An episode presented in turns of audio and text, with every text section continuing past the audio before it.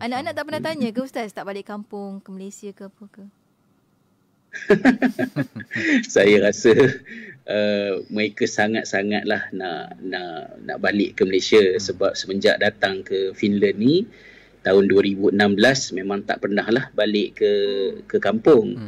Uh, jadi nama-nama pak cik, sepupu-sepupu pun dah bercelaru kan macam susah nak ingat pokok, pokok tu dah mula ni ya, pokok-pokok keluarga. Yeah. Kemudian uh, of course dari segi makanan uh, rindu roti canai kat kedai mamak hmm. benda macam tu. Tapi uh, itulah kami berdoa lah supaya Allah uh, murahkan rezeki. Sebab nak balik tu besar kan belanja dia hmm. uh, satu keluarga kan. Uh, enam orang sekali nak balik tu.